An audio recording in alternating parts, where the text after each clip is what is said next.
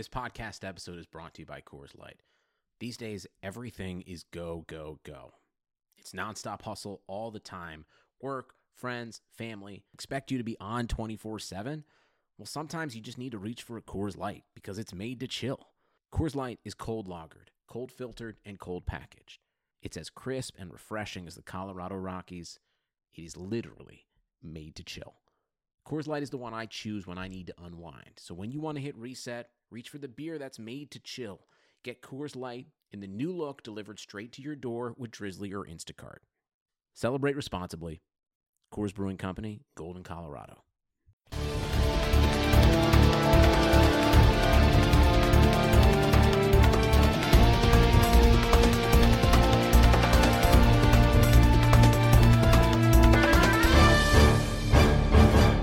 Hello, everyone. Welcome into another episode of Kentucky Daily, a daily podcast covering your University of Kentucky Wildcats. I'm your host, Sean Smith, joined by Derek Terry of the Catspaws. Derek, how are you today? Sean, doing well, very well. Let's go ahead and let's get right into this. What do you say? Yeah, absolutely. So you were up in uh, northern Kentucky yesterday, correct? Yes, I was.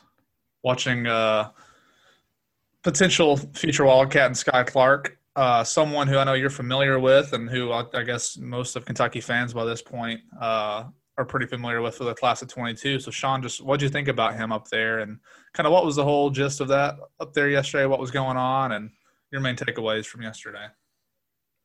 Very talented Sky Clark, uh, two thousand twenty-two guard for now. I know it's been said that he won't reclassify to twenty-one, but it's something you and I have talked about in the past that we heard the same thing about Devin Askew, and then he ended up reclassifying. So I think it's something to watch uh, for Kentucky's twenty twenty, twenty twenty-two class and possibly twenty twenty-one.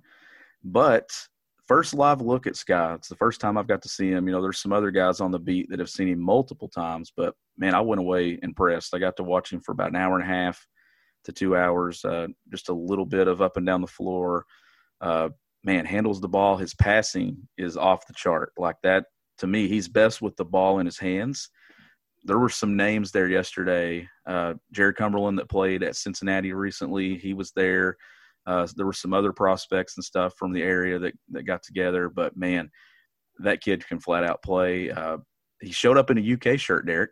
Yeah. When you when you see that, how if you're one of these other schools and he's not made his announcement official yet or anything, if if it's not gone, if it has definitely hasn't gone public, if he has decided, but what do you think these other schools are thinking when you see one of your top recruits just show up? And this isn't the first time he's done this. I mean, this is like multiple times he showed up in U K gear.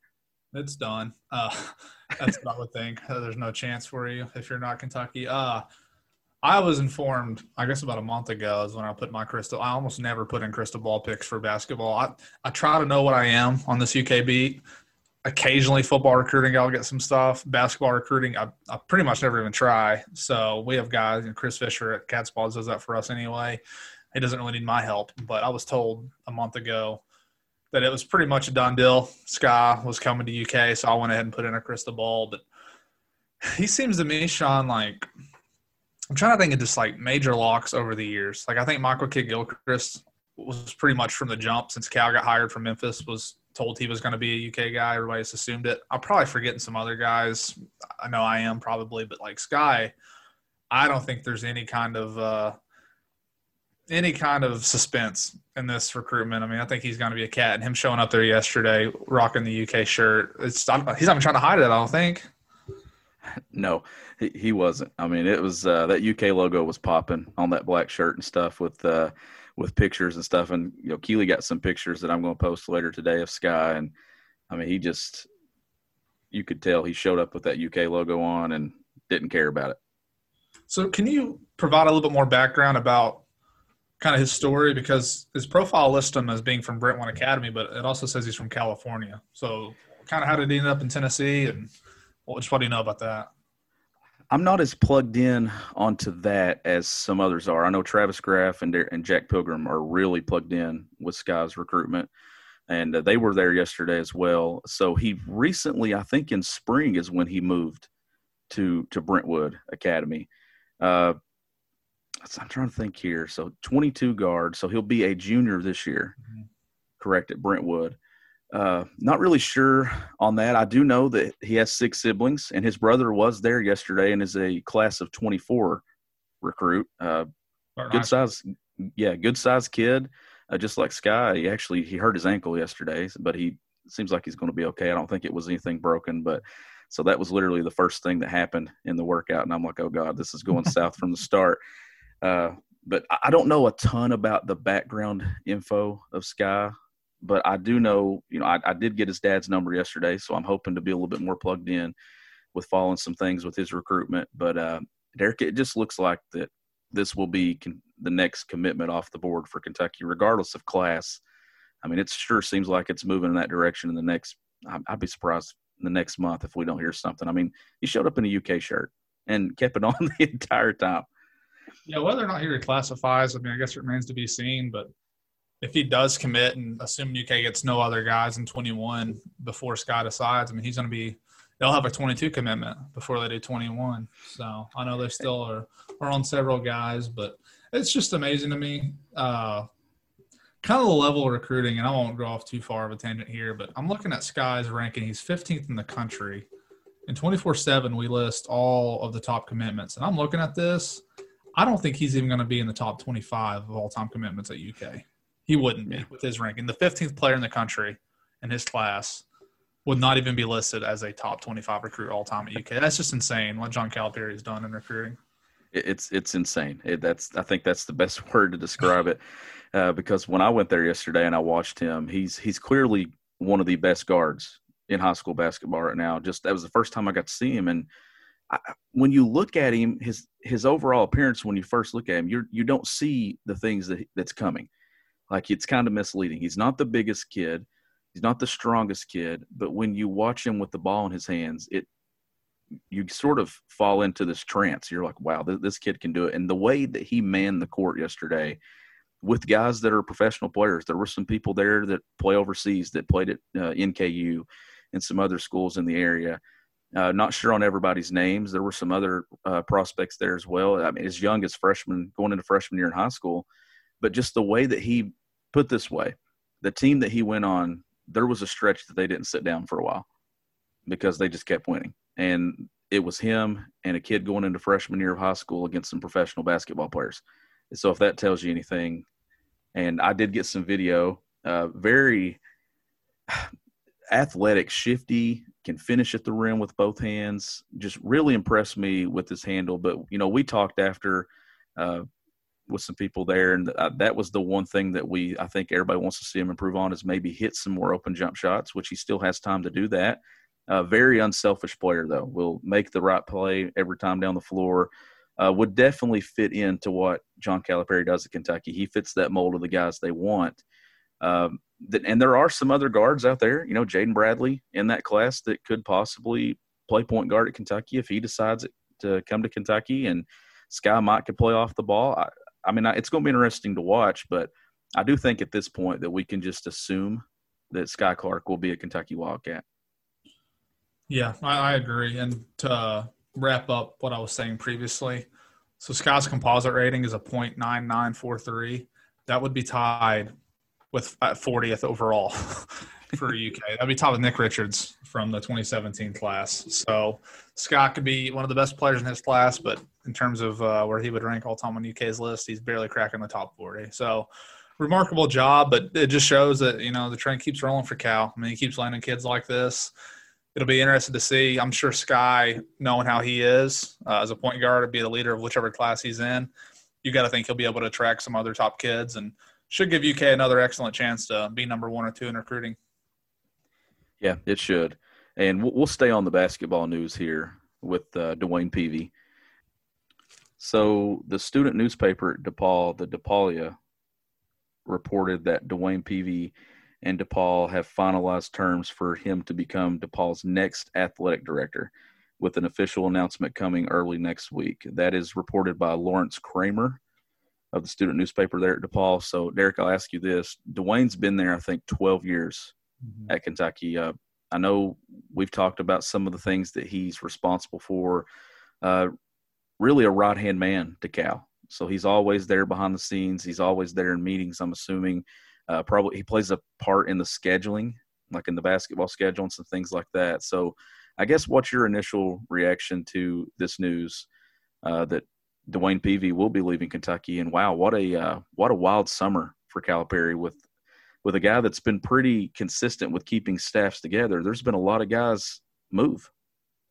Yeah, it's just it's going to be a year of transition for Cal. I mean, Peavy was someone who has been there, uh, obviously a different role at, at the time when Cal was hired, but Dwayne's been his guy for a long time. Uh, and I think it's big, not just for Cal, but it, I think it's big for the athletic department when you have a guy like Dwayne who had been in the role for twelve years. And uh, I guess about these last ten or eight, eight to ten years, He's he's over. He's been kind of the, the oversight guy for a lot of things. I mean, I think Mitch Barnhart's going to be someone who is going to, uh, you know, be hurt from this, I guess is the word I'm looking for, because uh, in a lot of ways, I think Cal and and Dwayne, you know, Dwayne is kind of that liaison, uh, if you call it that, for for Mitch between those two. And U K basketball is just such an animal. I think uh, it's such a big operation that you needed someone focused primarily on that program. That's what Dwayne was. You know, he was big in scheduling. He was big in orchestrating those ideas with Calipari, whatever Calipari had. Um,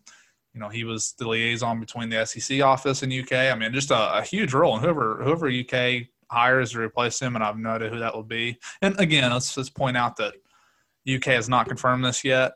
But at the same time, I think in this this reporter at the DePaulia, he he's been on it from the start. Obviously, he's got a source in the DePaul athletic department or president's office, whoever it is who's doing this. He, he reported two days ago, or I guess maybe on Monday, not two days ago, but on Monday, that Peavy had been offered the job.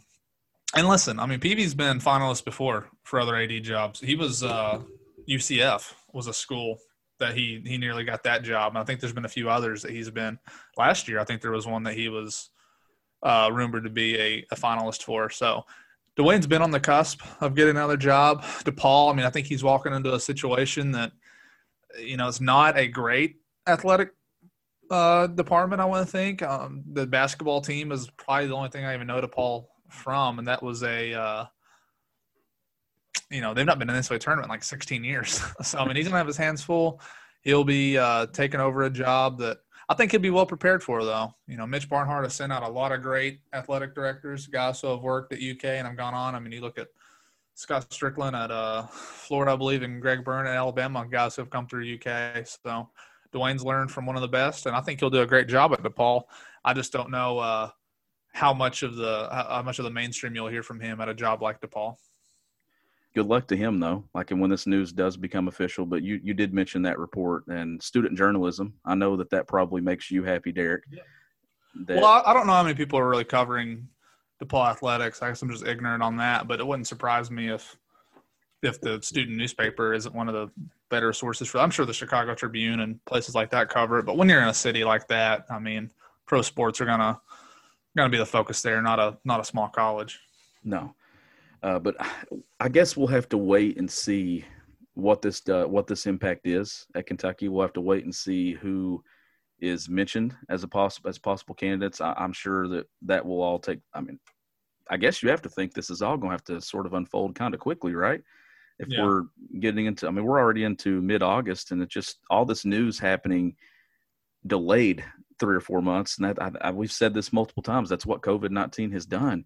Is it's forced all this thing sort of – I mean, everything feels like it's jumbled together now. I mean, here at some point in the next two months, Derek, if football, if college football goes on, we're going to have N B A, college football, N F L football, golf, Major League Baseball, hockey. I mean, all this stuff is going on together, the N B A draft. I mean, it's just uh, – it's wild that this is sort of just jumbled up all this news of decisions that probably would have been made, you know, months ago given normal circumstances. Yeah, I mean, you went from a holding pattern from seemed like the end of the N C double A tournament until I don't even know. All the news hit so fast around COVID. Uh, at one point, you, the N C double A basketball tournament, the rest of uh, is canceled. I mean, the rest of the uh, spring sports. So there was no more college baseball. All that stuff happened like within a day of each other. So you're kind of left at that point in regards to college without really anything to report on. Until here recently when it started back up with the talks of whether the college football season will happen. And like you said, I mean, it's just kind of thrown th- things off. The Knicks, I don't I don't know what the whole deal was there, because they didn't get invited to the bubble, did they? They weren't even there. No. So I don't even know why it took so long to get Kenny in there. But uh, regardless, I'm looking at this from Cal's perspective. It's like he's going to be going through a new kind of phase. I mean, maybe this will rejuvenate him. I think Cal always feels pretty good at the start of seasons, and then he's worn down by the end of it. But he'll have some changes. Um, and if he wants to do this for a few more years, uh, I think the guys who get in there now will be able to get accommodated with him and going from there. But another, you know, I've not had a ton of time around Dwayne. I've been in a few meetings where he was leading. Um, so I've obviously seen him around a ton. And personally, I'm happy for him to finally get that chance to be an A D. I know it's – I'm sure that was one of his career goals, is to do that and to have that opportunity. It's good for him. Yeah, it is. And uh, when that news becomes official, wishing the best of luck. And I'm going to miss seeing Dwayne around. I think my favorite thing Dwayne says is leftovers. I think that's yeah. the favorite – my favorite thing that Dwayne says after those games, after those late college basketball games, is when he comes out and says leftovers to the media. We all just uh, sort of scramble and go back there and get the Rafferties and whoever whoever else serves the team that night. So you want to miss that. Care of, aren't they? They, they're definitely taking care of. We are too. I mean, I, I like to think that uh, that's probably the reason I put on a few pounds during basketball season. So uh, whoever the guy is that or woman that replaces Dwayne, I hope they say leftovers, and then they'll they'll be one of my favorites too. No pressure. But uh, transitioning this thing to college football, where there there's ever-changing news in that sport. Derek, uh, we've mentioned in the last few episodes that Kentucky would probably be playing in front of empty stadiums, but that's not going to be the case as of right now. Now, that could change. But Auburn announced that they will operate with twenty percent capacity. So that's roughly, I think, ninety-three thousand people in that stadium, if I'm not mistaken, somewhere around there. I think the number that I've seen thrown out is seventeen thousand five hundred, somewhere in that ballpark.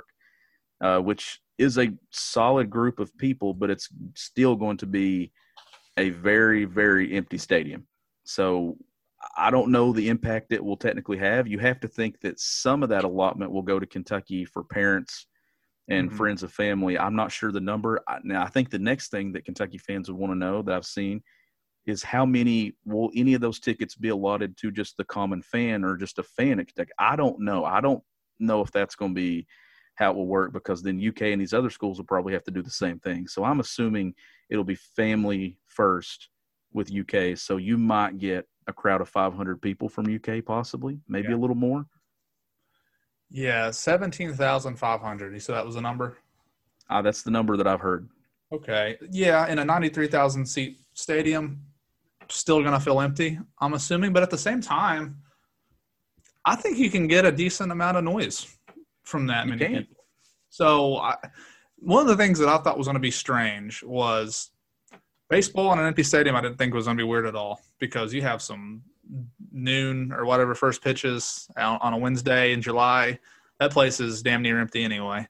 So I didn't think it was going to be that crazy. Football, though, I mean, you're just so accustomed to college football, especially in the S E C, as being packed, you know, every seat filled. It was definitely going to seem weird, and it will still seem weird. But at the same time, I don't think you have to have as much of that artificial crowd noise or whatever these teams could do. I mean, I think you'll be able to get some fans. Um, sort of off topic, and there were more fans than I, – I wonder what U K's number would be then. I'm not a math major at all, so doing this in my head's not good. But I'm thinking like U K would probably be around like twelve thousand to fifteen thousand, something if, like that, if they did twenty percent or twenty-five percent. If, if they go twenty percent, it would be – around twelve thousand, because what the capacity is six, a little over sixty thousand. Yeah, it's been reduced, right? Over yeah, the year. So you'd probably get twelve thousand. I think the the interesting thing to look at is when it comes to the box seating and the people that, you know, have the privileges of sitting in the boxes around Kroger Field and these other stadiums. I wonder if they try to use that, but just maybe limit the amount of people in each box, because that seems like you could have a group of five or six people. Yeah. Per box. So maybe that adds to attendance. I don't know. But as far as in the stadium, in the stands, twelve thousand people at Kroger Field, you do you will U K students get a section of that? I know Auburn mentioned that student allotment, there will be, I think they'll get maybe the first uh, first choice of that. I don't know how – I don't know what the numbers were exactly on that, but that'll be something to watch too. So then is the band part of this? What all factors into this attendance? I think that'll be something to watch. But I do think that we will agree on that, that it won't be awkward. It will be less awkward if you can fit yeah, twelve thousand to seventeen thousand people in the stands. I mean, Derek, there were there were U K football games last excuse me last year where there's a downpour, and there were significantly less than thirty thousand people in the stands. So, and it wasn't awkward. I mean, those those guys fed off the energy, and it's so loud with the music and all, all the other things that go into play. The they actually have the speakers down on the field there by the cheerleaders that pump in some of the music mm-hmm. and some of the, the band noise and stuff like that. I don't even think it'll be awkward. It might look awkward on T V, but as far as being there as a player, I don't think they'll have any effects of this. No, I'm glad that it sounds like these schools are, at least at the start of the year, going to be able to have some fans, because it will make the – it'll make it better for people. It won't feel as much like a – it would almost feel like a scrimmage to me. If you were playing in front of empty stadiums. Um, but I'm thinking one of the games I thought of, and I, there were obviously more than twelve thousand people in the stands, but I think oh eight Arkansas, I can remember a lot of people left that game. But those who stayed and watched U K come back that game talked about how loud the stadium uh, – that it was louder then than when the stadium was full before. And – I mean, you get twelve thousand rowdy people in there, you can make some noise. So I, I don't know, like you said, how, how it's going to be broken up and whatever, but enough to where it should make things somewhat interesting, and enough to, to enough to have an environment, I guess, because otherwise it was going to be tough. So I hope that – I mean, I, I, my hope would be that we could get this thing under control a little bit more, and that as the year goes on, you can increase the capacity. Maybe by the – end of the year when you play South Carolina at home, maybe you could have more than twelve thousand fans in there. I don't know the way it's going right now. I don't think it's something we should count on, but good for the people. And I, I know it's going to cause problems anytime you have to reduce capacity or whatever. The U K is going to have to make decisions on who gets these tickets, and that's going to rile people up, I'm sure. And rightfully so. If you're someone who pays, I get it. I totally understand it. But this is not going to be an easy thing for U K to decide. And uh, either way, I hope that this is the only year that we have to deal with reduced capacity, and, and by twenty-one, when U K should still have a good team, I, I hope that, you know, you can pack that stadium out again. Yeah, and Georgia actually uh, permitted twenty-five percent capacity, so it's it's going to be different, I think, per school, which at Georgia, twenty-five percent, that's probably a significant amount higher, because I think they see it's – isn't it more, the capacity more there for Sanford Stadium? It's no, close to one hundred, I think. Uh, so some of these bigger S E C stadiums, clearly they're going to have a little bit. two thousand. Okay, so somewhere in the same ballpark then, but largest, yeah, in the country. Uh, but those stadiums like Georgia, Neyland Stadium. I mean, Neyland has, holds over one hundred thousand people. They're going to fit more people in with that capacity than Kentucky would. I mean, it's going to be at least a, probably six or seven thousand more people, given twenty percent or so, somewhere through that number, but. Uh, it'll be interesting to watch how this thing goes throughout the season and who fits into that and how they do it. I don't know. The I've had a lot of people ask me about season tickets and stuff. And, I mean, twenty percent, there's no way that you can fit all season ticket holders in there. I don't know if they'll do a lottery to see who gets that or what. I, Derek, I just think that those are all decisions that are going to be difficult ones for these athletic departments and, and things to make. And I'm sure that people that paid for season tickets, there will be a way to refund that or give credit moving forward. We'll just have to wait and see. Uh, we'll wait on that. To see. Now, I did – somebody did forward me an email, and I haven't posted this yet, and I, I mentioned it to you yesterday. It it was from Mitch Barnhart, and it was sent Monday. Looks like Kentucky will have fans in the stands. I mean, assuming that everything at that at the state and local government, they get approval to do these things, but – Uh, some of the expectations that Barnhart included in the email said physical distancing will require Kroger Field to have greatly reduced capacity. Parking lots are anticipated to open three hours prior to kickoff.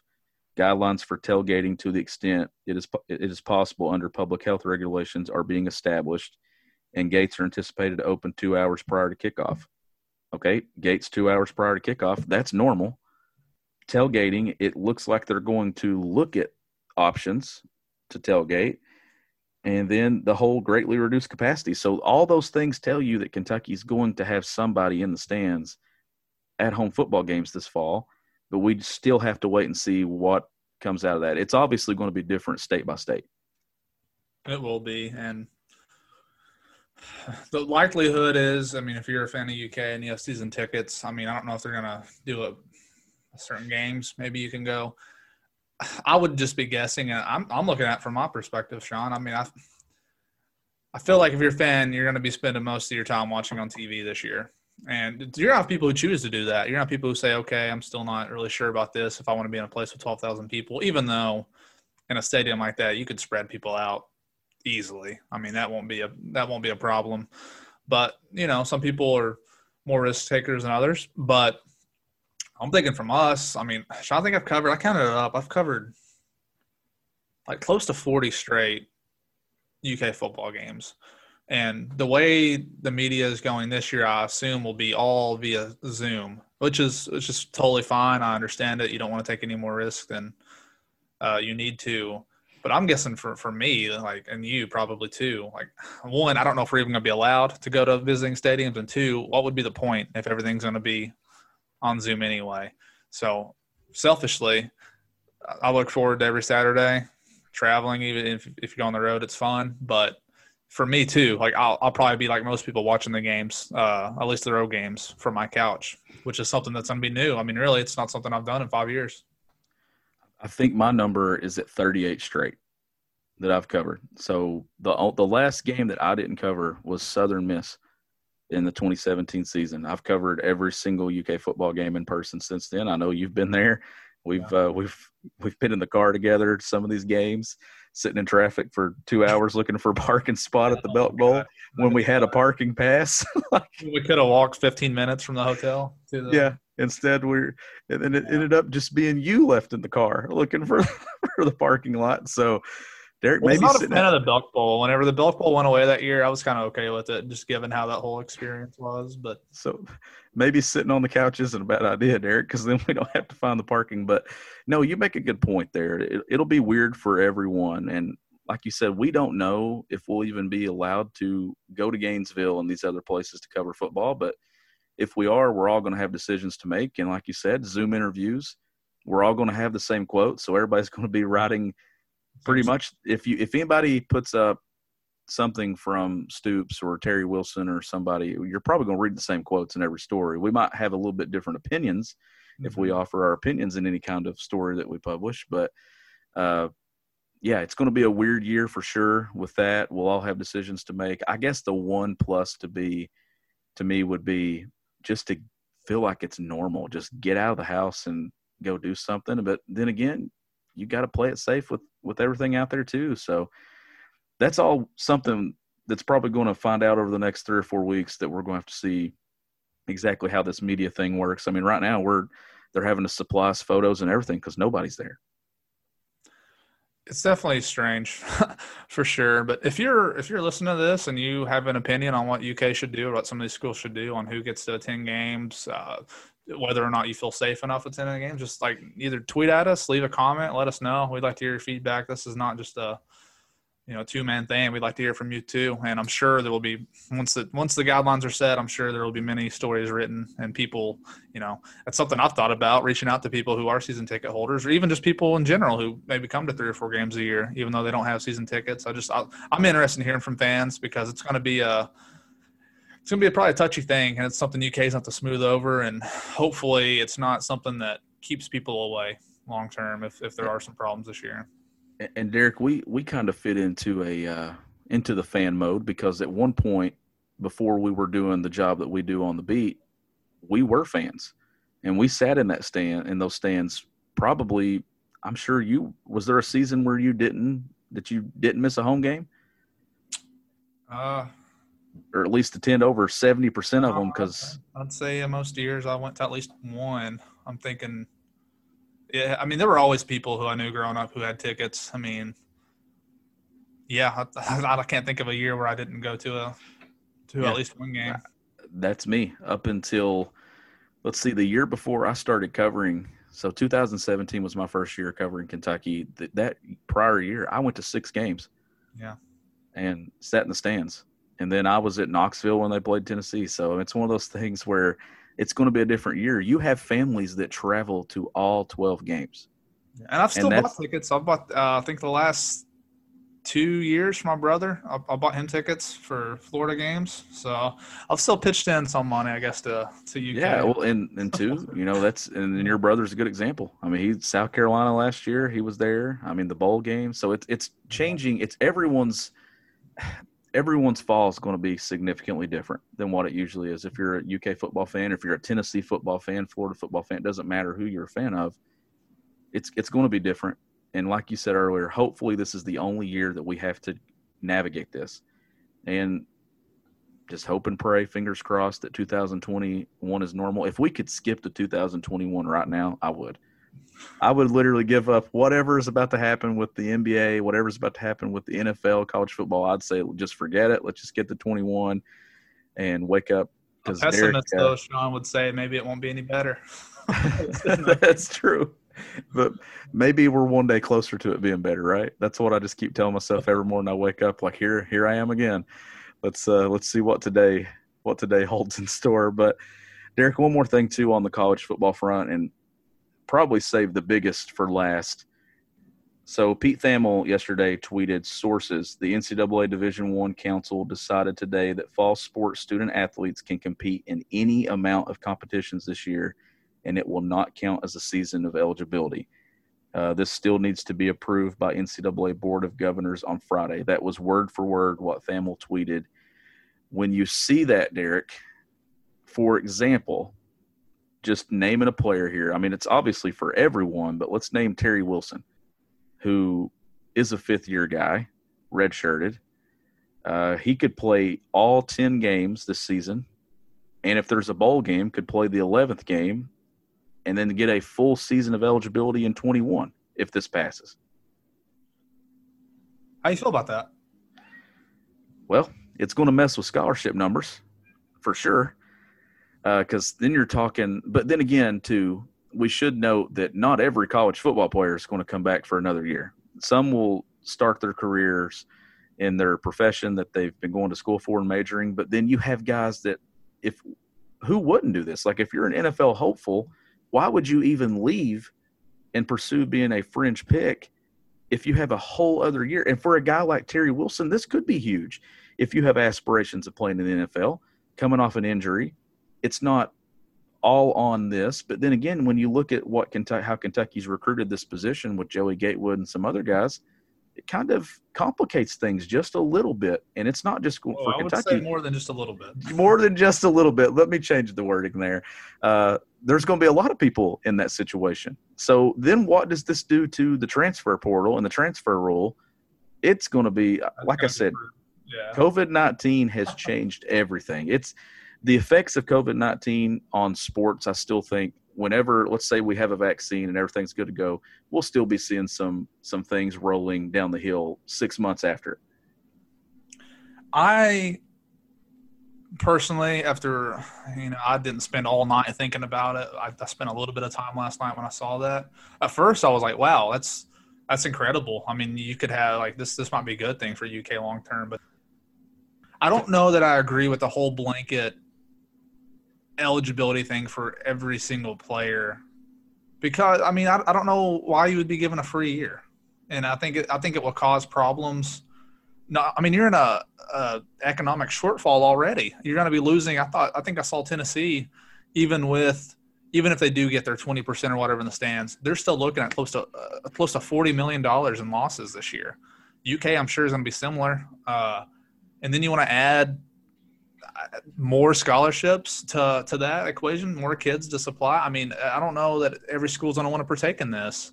So I'm thinking even even the the effect of if you do have a roster with however many people on it, like will that limit opportunities for kids in high school who are coming up? Will there still be as many scholarships for those kids to take? I think it's something that if – like baseball, that, that didn't come out, and the extra year wasn't granted until the season was already canceled altogether. There was nothing that could have been done. To me, this makes sense in baseball – or, sorry, in football if you don't play a season. Like, it would make sense for the Big Ten kids. It would make sense for the Pac twelve. But yeah. if you if you play eleven games this year and then it's just like it didn't even count, I mean, I think it'll make rosters better long term because, I mean, am I wrong in thinking about it? Like, if you are a true freshman this year, or if you're a redshirt freshman, let's use like a kid like J J. Weaver, played four games last year, could play this year, and would, wouldn't he essentially just be a freshman again next year? He would be. So and then three two, years of being a freshman? And you mentioned if you're playing ten games this season and it doesn't count like for anything towards eligibility, then I think we can all agree the only reason it's being played is for money. Yeah. So you know, why even play if you're a kid if it doesn't if it doesn't even matter? I don't know. It's I don't think it's something that I think it's nice in theory that like you're saying, okay, these things could happen. Everyone's gonna get another year if they want it. But I think it's not going to be – I just think you're going to see a lot of kids get processed because of this because schools are going to keep kind of going how they were, and I don't know. What does it do to recruiting? Like Kentucky's twenty twenty-two class or along the lines.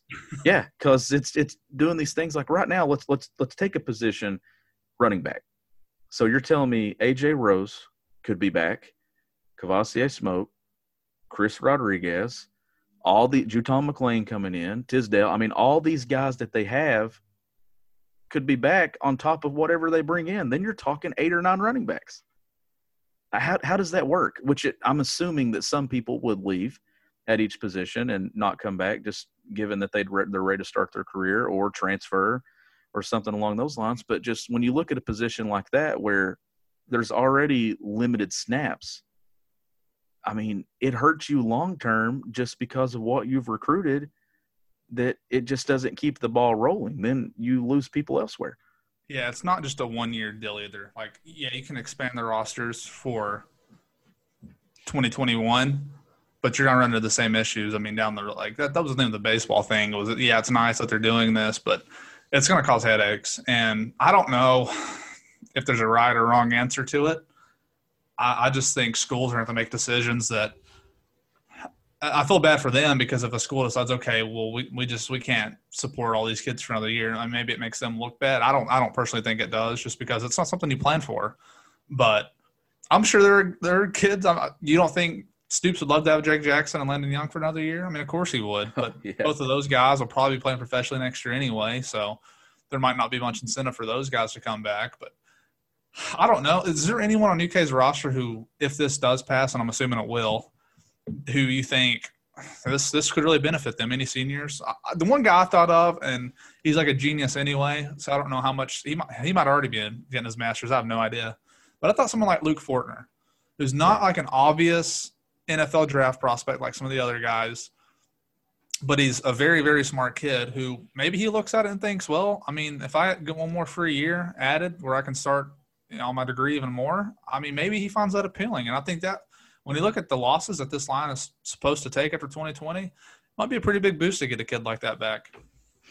Yeah, it would. And then I mentioned Terry Wilson just because of coming off the injury and and things like that. But then again, I mean, it, you just look at the whole situation. Uh, Phil Hoskins, I mean, if this works out for him, wouldn't that be like a seventh yeah. year?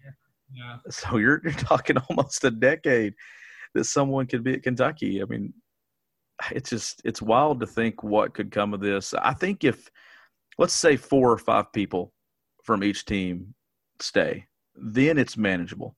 But if you have an entire class return, uh, I don't know I don't know how you navigate those numbers, and I don't know how you – those snaps and everything with, with red shirts and all that. It just uh, – it seems like a headache that I really wouldn't want to be responsible for – for uh, making decisions for it all. Yeah, overall, I think I'm going to say I'm not really a fan of this. We'll see. I'm sure it's going to benefit some kids, but in the long haul, I don't I don't think it's going to be a great thing, and I would not be surprised if a lot of schools just say, listen, we just we we can't do this. I mean, at least for the seniors coming back. You know, you recruit kids and you get kids on campus with the idea that their time will eventually come. And if you look at U K's Q B situation, I mean – I don't know. I don't know. I, I guess I'm not – I'll leave it there. I'll leave it at that. I mean, I, I just think that uh, – well, like you said yesterday. Program needs to move on. You know, program has to move on at a certain point, and you just don't need to keep, I guess, running the same kind of things out there. But who knows? Uh, we'll see who takes advantage of it and who does. And I'll, I'll be really – I think we get Stoops again on Saturday. And by that point, it should be approved, uh, as I think they're voting on tomorrow, right? So I will be very curious to see what he has to say, or if he's even going to really comment on that at all at this point, because he might not have spent a lot of time thinking about it. Yeah, if, if it's anything like the other day at the beginning, he's going to be sort of uh, hesitant to yeah. really comment on anything. He's not going to speculate on uh, He's not. So you mentioned this, though, and you were sort of getting there. Joey Gatewood didn't transfer to Kentucky to sit. You, you've said it yesterday. So here's here's the plan for Kentucky's quarterbacks, and I think it's evident. And, I mean, it, everybody should know this. Terry Wilson this year, Joey Gatewood for two, and then Bo Allen. I mean, that's clearly the the pattern. I mean, two, two, one, two, two, if you're looking at it. And then you have whoever else uh, comes in after that. So if, if Stoops had an ideal five-year plan at the quarterback spot, I have a feeling that's what it would look like. Another thing I was confused on is if Gatewood doesn't get cleared this year, would he lose a year? Does he still have three years?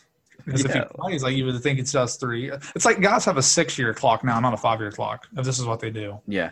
If that's what, if that's the decision they make, then obviously Joey Gatewood would be a sophomore at Kentucky next year. Yeah.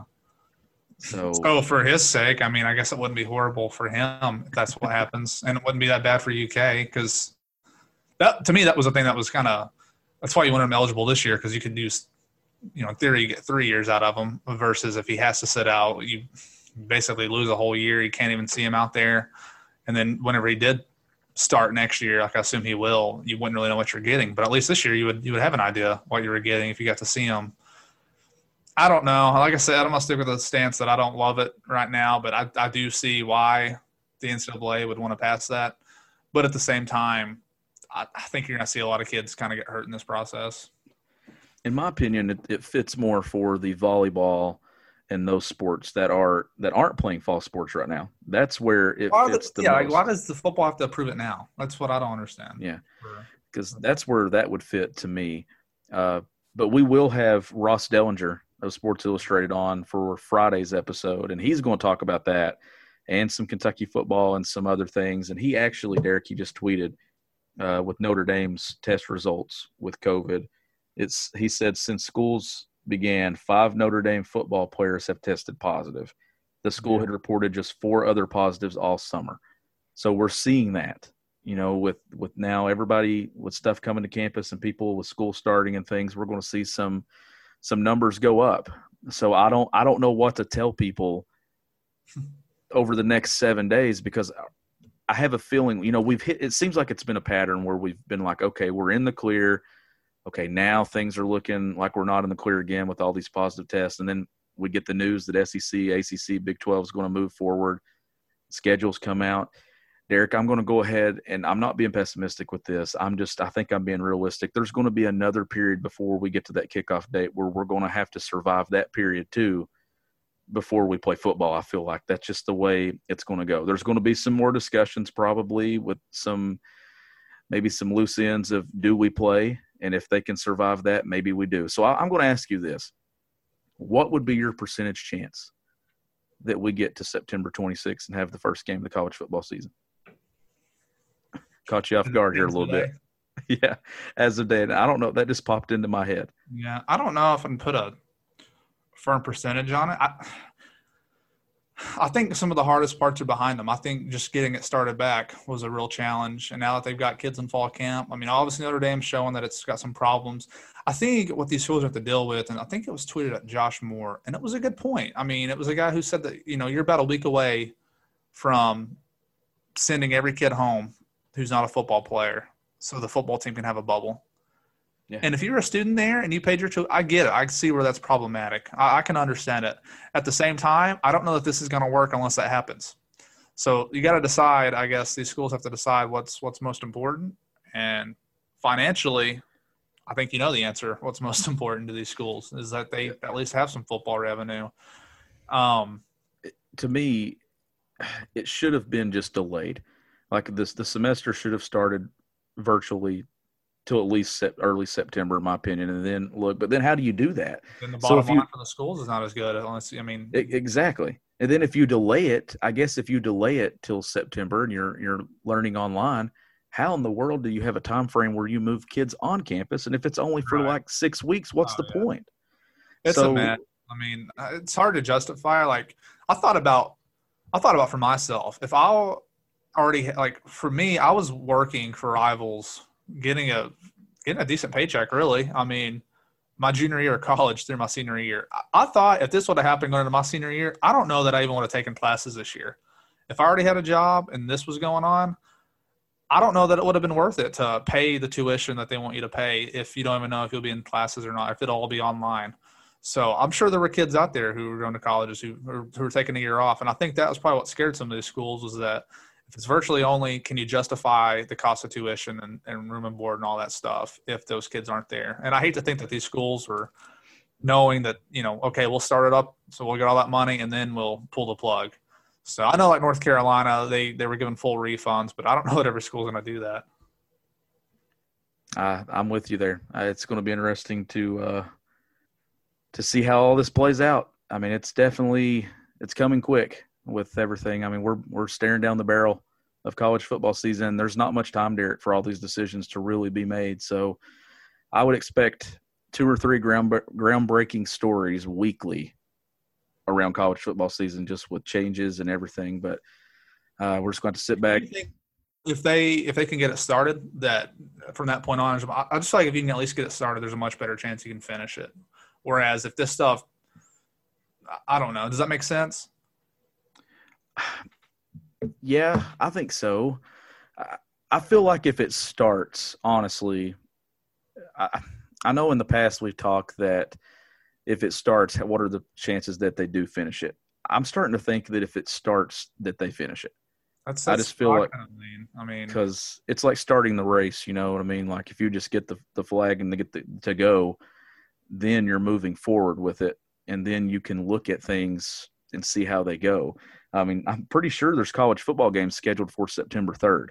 Yes. So we're going to get to we're going to get a few weeks to see how this thing plays out, but it's not playing out on the same level as it's playing out in the S E C. So then you're you're just I mean, you're talking the highest level of college football. I don't know, Derek. It's just I hope we get to play. I mean, it, I feel I feel really good today that it's going to be played. I would probably set it. The question I ask you, I would put eighty-five percent that we get to September twenty-sixth. I think the only way that we don't get to that point is if, God forbid, something tragic happens. That's what I'm. That's what I'm saying. It probably only takes one case of that, and, and it's done.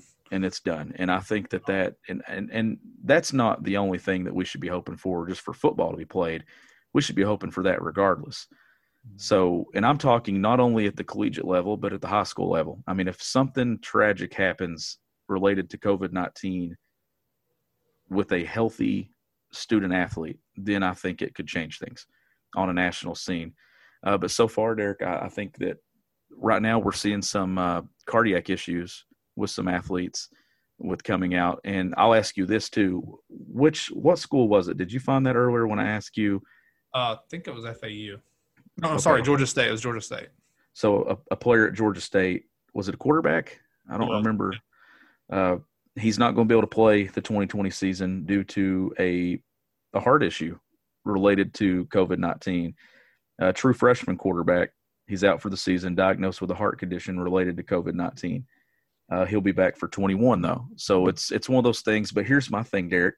He mentions in his note that – it was the procedures and tests set forth by Georgia State that allowed doctors to find this condition. So I'll get back to you on this.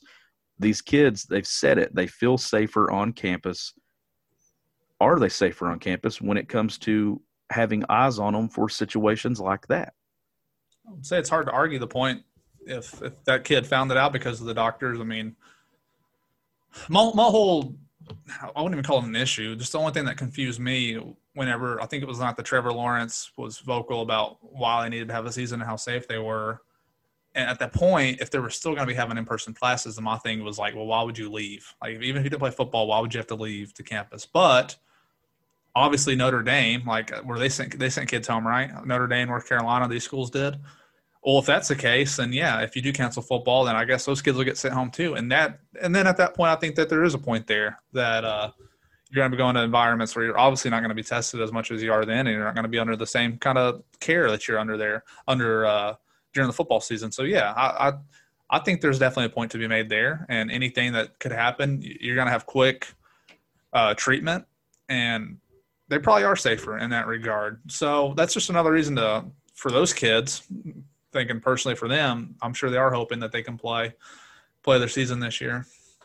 Yeah, I think so too. So we'll have Ross Dellinger on Friday's episode to talk about everything that happens around college football. We're recording this episode uh, around one thirty Eastern time on Thursday. So whatever happens in the afternoon, late afternoon, evening hours of Thursday, we'll cover it on Friday.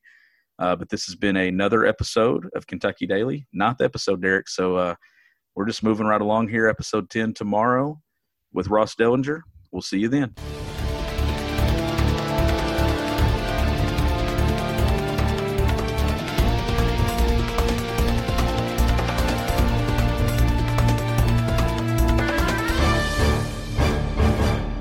Sugar Ray Leonard, Roberto Duran, Marvelous Marvin Hagler, and Thomas Hearns.